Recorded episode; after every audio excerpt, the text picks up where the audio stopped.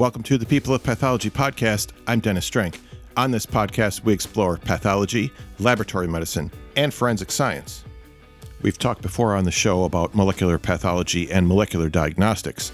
And one of the main tools used in molecular pathology applied to cancer treatment is companion diagnostics. My guest today is Barbara Day. Barbara is an education specialist in companion diagnostics. And today on the show, we're going to talk about how she started out in the laboratory as a phlebotomist, then a medical technologist, and eventually into management. And then we'll talk about her current role in companion diagnostics. All right, here's Barbara Day. You started out as a phlebotomist. I did. Okay, I, I want to talk about that a little bit. How how was it that you got into that field? Totally by accident. Um, I was in college. I probably was a late maybe sophomore, and a friend of mine had gotten a job as an evening shift phlebotomist at a very small hospital right outside our college campus. And they were looking for a part time phleb on the weekends. And she said to me, Why don't you apply? I said, I don't know how to draw blood. She says, Oh, they'll teach you. So I applied, I got the job. They taught me how to draw blood. And then until I went to med tech school, I worked every weekend and probably more days in the summer at mm-hmm. this little hospital lab, drawing inpatients and outpatients, and even doing some lab assistant work. It was really, really great and really great preparation to get into this field. Yeah, that's a nice. Um, that's a way to get your foot in the door. Really, that's mm-hmm. and it's a yeah, it's a great opportunity. How how long was the training for for that? A day. this was in the 80s so this was back in the days of you know watch one do one teach one and pretty okay. much you i watched two, and the tech that I was working with said, "Okay, your turn." I had no idea what I was doing, and remember, no safety devices, no gloves. Uh, we were still using glass tubes, uh, single sample needles. We used to wash out our barrels after that, you know, we because they would get blood in them because they were single sample needles. It uh-huh. was the 80s, and uh, it was it was interesting and I really struggled at first because there is a technique. And one of the techs took me out in the hallway and there was a gurney there. And she made me continue to stick and change tubes on the gurney. And that's really how i learned. And then the rest was just practice. And i actually became a pretty good phlebotomist in my day. Not okay. anymore but then i was. Okay. It's I, not like riding a bike. You do forget this one. Yeah i bet. I bet. I, I imagine they didn't have like i think nowadays you have to have a certain number of sticks before you're allowed to go on your yeah. own. It wasn't like yeah, that. that wasn't like that then. No, it, this was 1981, so it was, uh, you know, there it was just a different world then. Yeah, that's for sure. really was. Uh-huh. Okay, so you you said you, you got into this by accident, so you didn't really uh, intend to have a, a lab career. I did not. Right? I actually started in GASP nursing. I went to nursing school. Okay. I know. I know, right? and I was there for a year and I realized that I really didn't like it. I, I had I didn't like the whole total patient contact. I was 17 when I went. I thought maybe that had something to do with it, but after a year I just it wasn't what I wanted to do, so I left and went to local state college and majored in biology with absolutely no intention of going into the lab field. I had looked at it in high school but not you know my my guidance counselor was like oh you don't want to do that. All you're going to do is look at a microscope and stand around all day. Mm-hmm. okay so i was really didn't know what i wanted to do when i went to college. I was in bio and you know they my very first bio class the school that i went to had a very big med tech program. In my first bio class there were 400 people not 400 40 people in it. And of those 40 people probably 38 of them were med tech majors Oh wow! And yeah, they, there was it was a very big, and that was only one class. There was probably another 38 in another class, and I wasn't one of them. Um, but it was you know was one of those things where the professor said, "Look to your right, look to your left. Those people won't be in this course in in three years," and they weren't. We ended up graduating only 10 in the course, and I was one of them. Okay. And that was my phlebotomy experience is what led me to realize that I actually liked the lab and could see myself doing this um, in my in my career, I've done a lot of presentations to schools, and my tagline is "We're the field that wants to help you, but we don't want to touch you." And uh, that's kind of what I always said with med tech, and that was worked for me, which nursing didn't because I didn't want to touch patients. Uh-huh. That's so funny. I have a very similar, at least beginning, because I was a bio major too. Mm-hmm. And, you know, I got out of college and couldn't find a job and ended up going back to, I enrolled in a phlebotomy program. And although I never, I never finished it because during that time I got a job as a lab assistant in a histology department mm-hmm. and then went on to become a histologist and then a PA. But mm-hmm. so it's, a, it's exact almost yeah. the same beginning. That's interesting. Yeah, well, it's it's a good like I even going to med tech school. My phlebotomy training was so essential because I really wasn't afraid, and I knew what I was getting into. So many of my cohorts in school thought they were getting into research. Yeah, you know, and it's it's not. It's it's a it's a job. It's a day. You it's routine. You have routines. You have some that aren't routine, but it it wasn't research at all. And a lot of people were very disappointed and I felt that being able to do what I did really gave me a good background. Yeah, it, that's such valuable experience. I mean, a lot mm-hmm. of people say that, you know, if you're going to, if you think about a lab career, you really should get in there and shadow for a day or something like that. And, yeah. and like you said, know what you're getting into. Right. Right. Okay. So then you're in the lab, you're a phlebotomist, and that's, is that what inspired you then to I mean, it was called MedTech at the time. It was right? MedTech. Yeah, we weren't clinical laboratory scientists. I still have an MT ASCP okay. you know, certification. The yeah, so I really worked with some really wonderful techs at this little hospital that were very patient, and they, you know, once I decided that I think maybe I'm going to go into med tech, they really went through everything and i was i was able to do some lab assistant work and really learn how to do a lot of things prior to even getting into med tech school. So that was really that was my my background. That was okay. my basis. And then back in the day, and you know, I graduated college in '84, so we had what was called the com- the computer match. So at the time, Pittsburgh. I'm from Pittsburgh, so we had about there was probably seven med tech schools in the area and you got matched with whatever school you wanted. So you picked your top three, they picked their top three, and you got matched with, you know, tried to get matched with one of those. Oh, okay. A lot different now when there's not that many schools, but they yeah. it was it was very competitive at the time. We had to have a 3.5 average in our in our sciences. Um, and it was a three-year program basically in college plus one year in med tech school. So it was a really competitive field back then. It, it has it's it's gone away since then, which is a shame but it was very competitive. And, you know, I was able to get into what was considered my number one choice, and I got a great background.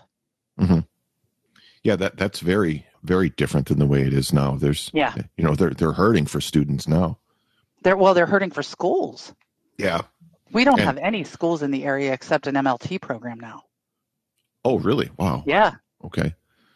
You know, going through the the medtech program, did you enjoy it right away or did you feel like i'm not sure about this or a little of both no i loved it right away it was mm-hmm. what i was meant to do okay yeah i really do think that it was what I, I liked everything about it now there are some departments i liked less than i liked others i really liked blood bank that was my favorite i can't tell you that i like micro mm. um, i've okay. even done a little bit in histo that i liked you know, working at small hospitals gave you that opportunity, and that's what I did as a tech. Oh, sure. I worked in a smaller hospital.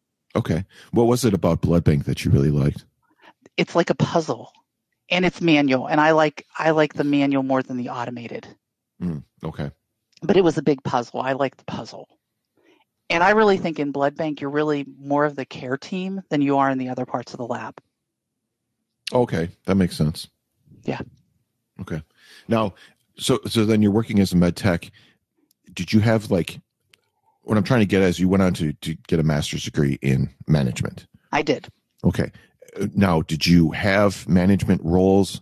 I and did. then decide okay, so then you decided I need better skills or additional skills and that's why you went to get the master's degree or was it the other way around?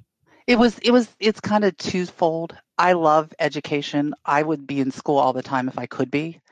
So Really? And, oh, I do. I love education. I would be in school all the time. That would be my, if I was rich, I would be a professional student. Professional student. Okay. Yeah, I would. Uh, so I decided to get a master's degree because I wanted to move up. You know, I had a plan from when I started this that I wanted to be in lab management and I wanted to get as many tools in my you know tool chest that I could. And I was working as a manager at a centralized transfusion service at the time. And it just felt like it should be something that I do in order to even move out of that because I wanted to be a manager in a hospital, not just in a transfusion service. So I looked at a lot of colleges and, you know, I was already 40 years old when I decided to get my master's. And I didn't want to take GREs or GMATs. Mm-hmm. And I happened to be driving to work and a, a college, Carlow University, came on the radio and they said, Oh, and we don't have a GMAT requirement. So I contacted them and they were very, they really worked well with, it used to be a women's college. They really worked well with working women that wanted to go back to school. And um, their program was easily navigatable to be able to do it while you worked. Okay. So it was good. And that's why I went into, now I didn't get an MBA, unfortunately, but I do have a degree in, in management. I see. Okay. Do you happen to know like what's the difference between those two?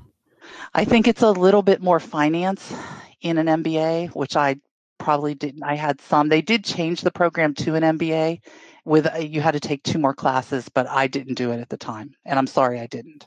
So you mentioned the, the management roles, and you actually said, talked about transfusion a little bit there. So you were you were a manager in transfusion at and you managed like several trauma yes. centers yes all right so i'm curious about this because that sounds like very high stress it was it, and, and honestly if, if, all my jobs that was probably my favorite work that i did oh really? because why, i like that? that? i like that high stress i like the um, being part of the care team the that trauma the adrenaline rush that you get with a trauma mm, okay makes yeah, sense and, yeah, and and it's interesting because if you work in a community hospital and you get trauma, it's it's such a big deal. You know, it, it's you're always scurrying around. But when you work in a trauma center, it's so routine that you're just like a well-oiled machine. It's it's amazing the difference. Okay, can you go through like what was your role in that aspect? So we were a fairly large um, centralized transfusion service, and we had a lot of hospitals. So my role, I actually started there as a assistant supervisor, and my role then was just to be the person in charge on the weekends. And then I moved up to man to supervisor of evening shift, and then to manager. And as a manager, I had four of our sites, and I was responsible for the day-to-day operations at those sites. Okay. We had we had a pretty big structure. So as a manager, I was not the top of the food chain. There was still like a executive director, a director, and a VP above me, and they did most of the pure management functions like budgeting and finance. I didn't do any of that. Mine was simply day-to-day operations. You know, so going into these management roles, did you enjoy, like you said, that you had intended to go into management mm-hmm. f- from the beginning? And when you got there, did you find that it was what you expected?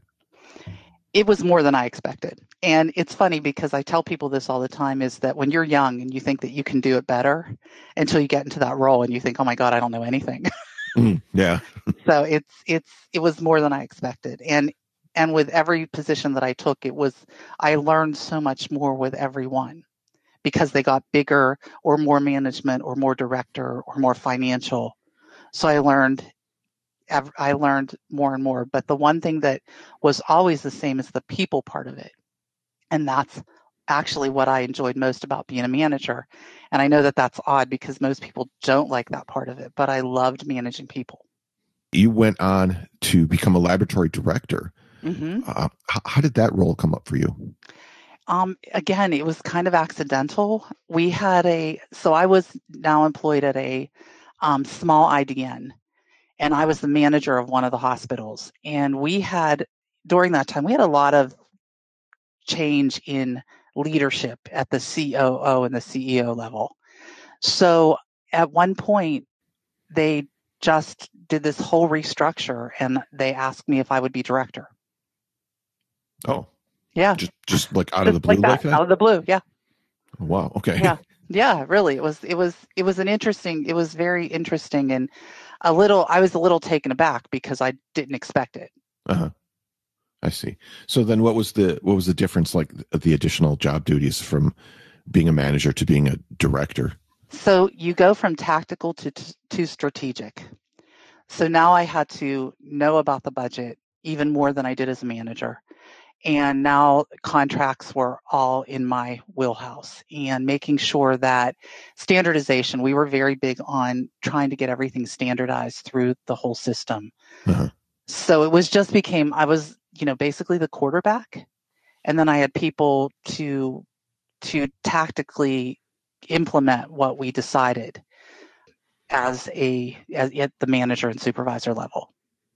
I imagine there was quite a bit more meetings as well, right? I, I swear that I was, I, I used to say that I think my name was just auto populated on all agendas and all meetings because I think I had, that's what my job used to be is I went to meetings, a lot of meetings. Yeah, I believe that. a lot of meetings. But, you know, one of the things that labs that they don't do well is we don't get a seat at the table.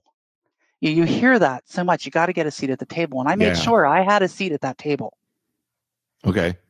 That was my that's I that and I it meant a lot of meetings, but at least if there was something that was going to impact the lab, they knew to involve me in it.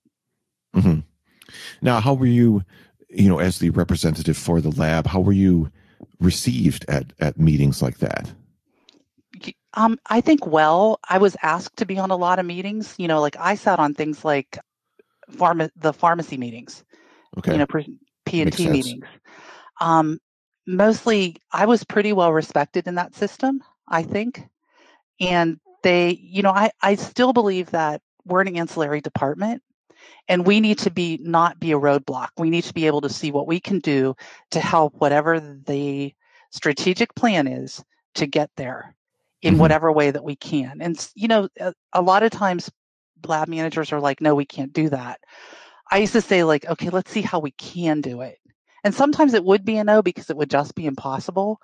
But a lot of the times I would work, we would come to a, a neutral ground and be able to work together. You know, I think about like you get this sort of, I don't know, mandate or whatever from kind of upper management. It's like, this is what we need to do.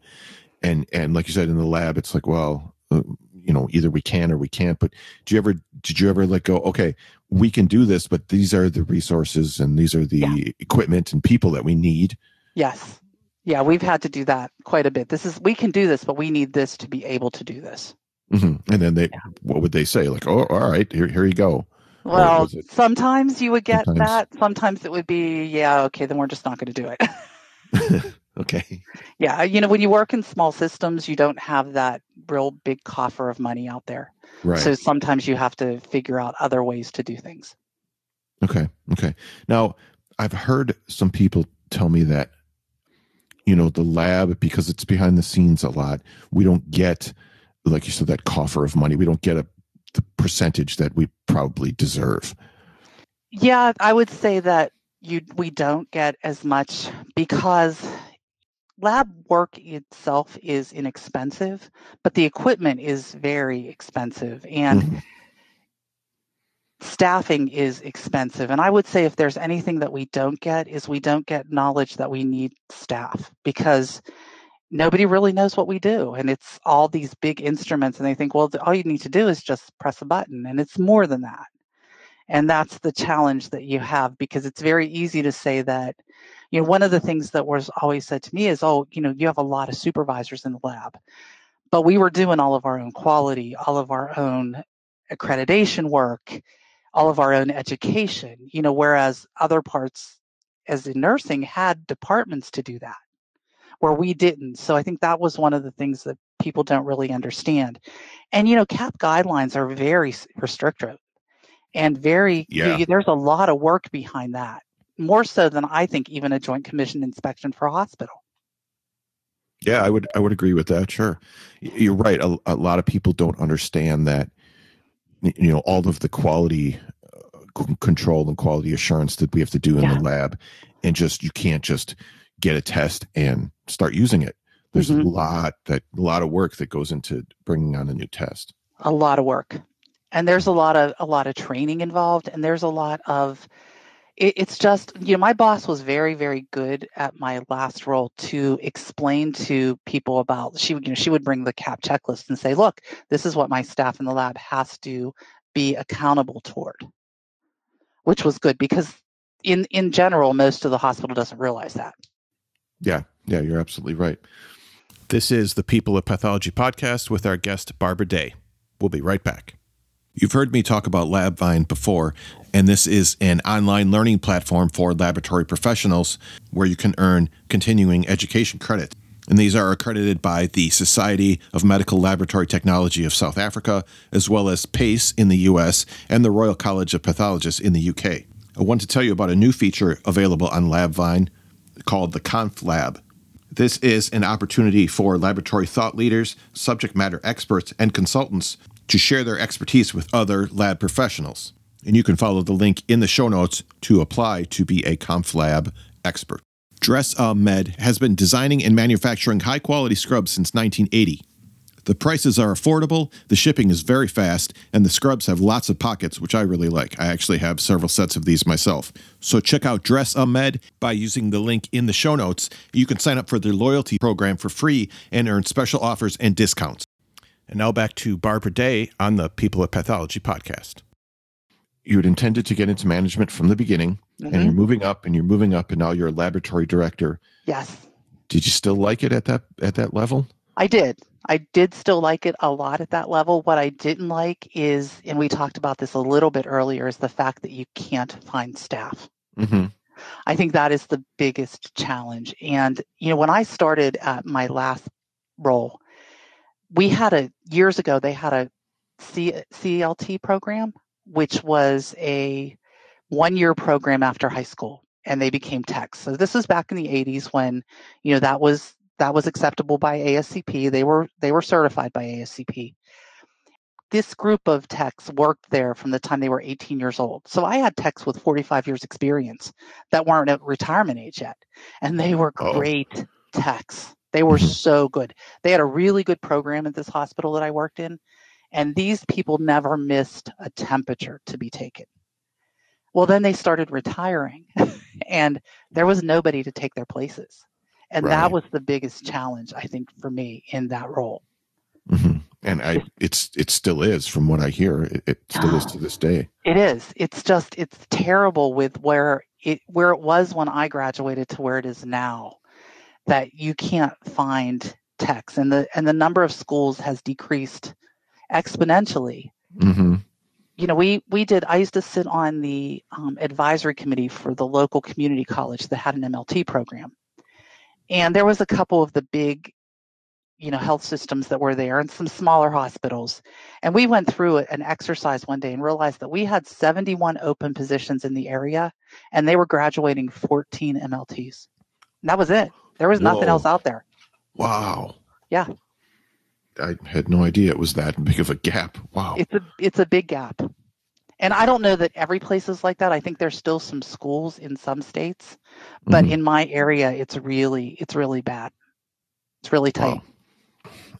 Now, now these days, you actually you've gotten out of the, the clinical lab setting, i have m- more which surprised me because i didn't think i Yeah. ever would yeah Okay, interesting. because I So do then- like it. I and I still like the lab. I'm still involved in CLMA.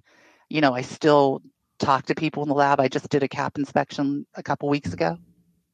Oh, okay. Yeah, so I still am involved in the lab. I see. Okay, okay. How was it that you went on to become an education specialist? You're you're in companion diagnostics. Yes, I'm in compa- so I'm in pharma now. And how this happened is um, a friend of mine who I went to college with. We got in touch together from Facebook, and we were we we've gone out to like lunch and dinner. Well, we went to lunch a couple years ago, and she was telling me what she did, and she was pretty big in pharma. and She did a lot with precision medicine. And she was telling me, and I said, "Boy, that sounds like a, really interesting job. I'd love to work for you, but I I'm not going to move because I'm I'm pretty set in this area." Mhm. Well, a couple weeks later, she called me and said, "There's a job I think that you should apply for." So I did, and I really, you know, was I I, I didn't have sales experience, so it was a, a hurdle I had to go past in my interviews to sell myself. I see. And uh, Okay. I was able, you know, they did, they gave me the job. And it's a, it's a really interesting. I really like it. It's interesting. It's, it's a nice, it's a nice change. And you know, I got terrible to say, but I accepted the job in February of 2020. And I started the job on March 24th of 2020. Oh, wow. So, yeah. Yeah, it was pretty good timing, actually. Just when everything was starting to fall apart in the lab. And I Right, felt very yeah. guilty. I felt very guilty of leaving because, you know, it was just starting where we couldn't get test kits. Well, we weren't even testing yet. We couldn't get collection kits and everything was starting to get, you know, testing to Quest Diagnostics and it was just a very challenging time and I feel bad that I I left at that time, but it was not that I had planned it. right. Uh, yeah. I mean, no, nobody did, right? No, right. All right. B- before we, because I want to, I want to really dig into this area, but can we sort of define what what is companion diagnostics? So companion diagnostics is a test that is related to a drug. So you need the test in order to qualify for the drug basically in the in the simplest form. So a lot you see this a lot in um, cancer care. Um, I specifically work in lung cancer space. Mhm. So it's things that like to get, you know, so you need um, a PDL1 positive in order to get a PDL1 drug. Okay. That, Okay, so that's what companion diagnostics are.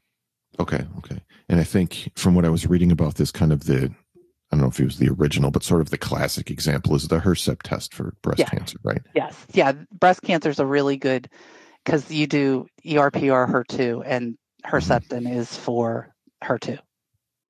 So unless you get that test, you can't qualify for that drug. I see. Okay. And you, so you mentioned how you know your friend got you interested in this. What what sort of training did you have to go through for this? So besides for just learning the whole pharma aspect, which is a lot different than lab, and actually even more wait, wait, different, different in what way? you know just the the whole i i always said that there was you're so restrictive in lab it's even more restrictive in pharma Oh, I see, know, like regulations and things. regulation yeah regulatory yes Okay. so learning that was very big that was probably 50% of what i had to learn. Um, the rest of it was just really getting the knowledge of the testing itself which although i've been a tech for a lot a long time one thing i've never done is next gen sequencing or pcr testing. So i Hmm. really had to dig in to learn that. I'm very lucky that my current boss is a phd he was very instrumental in getting me through this to train and learn all this stuff as well as my team uh, most of them have been in either sales or pharma or diagnostics for a while. So they also helped me get up to speed. And i help them learning about the lab. Oh, sure, sure. Yeah. Then this must have appealed to the sort of, like you said, professional student part yes of you, it right? does. Exactly. Right. Yeah. It's like it's you know i get i get paid to learn. It's great. Yeah. and this is a field that's, you know, it doesn't stay the same. Like every every week or so, it seems like there's something new. So that's That's yes i mean just you. last week there was another um there was another lung drug approved for that has a biomarker okay. that was previously undruggable so it's big news Oh, well, okay. and it's great for patients Yeah, that's for sure. Um, all right. So, you, like you said, you specifically you're in lung biomarkers. yes Now, was this this is just what this particular company does, or did you get to choose this specialty, or how did how did that work? this was pretty much what this job was but honestly the the specialty has always appealed to me only because i lost my mom to lung cancer 30 years ago Oh, so if you can if i can stop one patient from having the reactions that she did to chemotherapy i feel like that's a win you know Yeah. so that was it was to me this was kind of it was i don't know it, it was seemed to be a little bit like fate Mhm. to be able to educate in this area i don't know no, I, can- I, I, under, cool. I understand that. Yeah, that makes Yeah. sense. Okay. Now, being that you've got the lab background, do you have do you, do you have a lot of interaction now with lab staff or pathologists from kind of the other side of the equation now? Yes, that so that's what I do. I really my my contact point is pathology, but we also talk to oncologists, nursing, techs, managers. You know, COVID has really challenged it because it's really hard to get pathologists on the phone. but um, I've I've been able to have some really good interactions. A lot of them are with you know the academics that really do a great job of and I've learned so much from them. Mm-hmm. And then to the community hospitals where you know we can guide them to help them understand because things change at such a rapid rate. If you're a community pathologist and you're trying to learn all of this stuff all at once and not just lung but breast and and colon and and liver and everything, I, I don't even know how they can keep up with all the guidelines yeah I, have always wondered about that like how w- with the way these things change and how rapidly like I, I, want you know how do they keep up? That that's that's interesting. Exactly so that's why there's a lot of my roles out there in, in pharma now to kind of educate and not really educate but make them aware. Because i you know they they're very smart people and they know way more than i do. Mm. but they you know this can just to make them aware of what the changes are and you know what what they should be looking for and how to work with the oncologists and, and work together because you're you're a lab guy and you know sometimes mm-hmm. lab people and clinical people don't always speak the same language. Yeah that's very true. And so i guess what i'm trying to just kind of interpret to get them together to speak the same language so that the oncologist isn't frustrated with the lab and the lab doesn't really even know what they want do you think that then then with your lab background, I, I feel like you'd be better able to do that than than you know someone else who just doesn't have that. I, I think it, it gives me a leg up because I can speak on their language. Mm-hmm. You know, eh, once I get in there, it's it's easy for me to talk to them because I've talked to them for so many years. Right. So it is. It, you know, I have a little bit more of a common ground. Yeah, yeah, it makes them probably easier to I don't want to say trust you, but I guess maybe that is the word tr- to trust you better because they know that you're you're one of them, really. Right. Yeah, I'm one of them exactly, and I make sure I tell them I'm one of them. mm-hmm. Mm-hmm. I have to think that's very useful. Now, what about uh, you, you mentioned oncologists too? How do you how do you approach them? Well, usually that's at the request of of somebody that might have a question. So then I'm brought in to help answer those questions. Now I'm curious. Then you you said you started this right at the beginning of COVID. Yes. last last March. Yes. So this, you know, is it virtual meetings? Do you go in person to hospitals, or how does how does that work? I've been able to do both. Um, very little in person, but it's starting to open up a lot um, virtually. Okay. My team is a. We have a team of six. We've never met in person. Mm because we have not been able to do that yet. Um, some some places are a little more open than others, so we've been able to get into some places, but I do an awful lot of virtual as well. Okay, that had to be difficult, kind of starting out virtually. I, w- I would think. It yeah, it was. Now it's sort of it it's kind of commonplace now, but it mm, was right, really yeah. different to start out with, especially somebody like me who I've never worked from home. I went to a job every single day of my life. Mm-hmm. And now all of a sudden I'm working from home and I'm I'm on, you know, it's it's self-guided and I'm trying to make appointments with people online and it's just very it was it was different. Mm-hmm. Yeah, and kind of you're starting in a new field in a new uh, in a new way at the same time. Yeah, I said I, I changed careers at 58 in the middle of a pandemic. I don't know if that was the best thing I've ever done, but hey. It seems it seems to have worked out so far. Yeah, it has so far. Okay, so what's like a typical day then for you as as a education specialist? So my typical day is, you know, basically just how my typical day was before. I read my emails, I make sure, see what I, I have a plan. Um, we have sales specialists that I work with, so you know, see where their area. I have a pretty big territory, and it works because it's virtual mostly. So I kind of see where they want me to look at, and I'll look at hospitals. I try to contact people, see how they're testing for lung markers, and um, you know, then do whatever else I need to do. Okay. You know, it's it's it's I'm busier than I thought I would be you know, I, I have busy days. So it's, you know, and, and then a lot of education. Again, if there's something new coming out, we do a lot of webinars, we read a lot of stuff, um, talk to my team, try to figure out what, you know, what's what's going on, what's new. because it changes. It's rapid fire change. Yeah, for sure, for sure. Mm-hmm. Do you ever have any contact with the patients? No, I do not.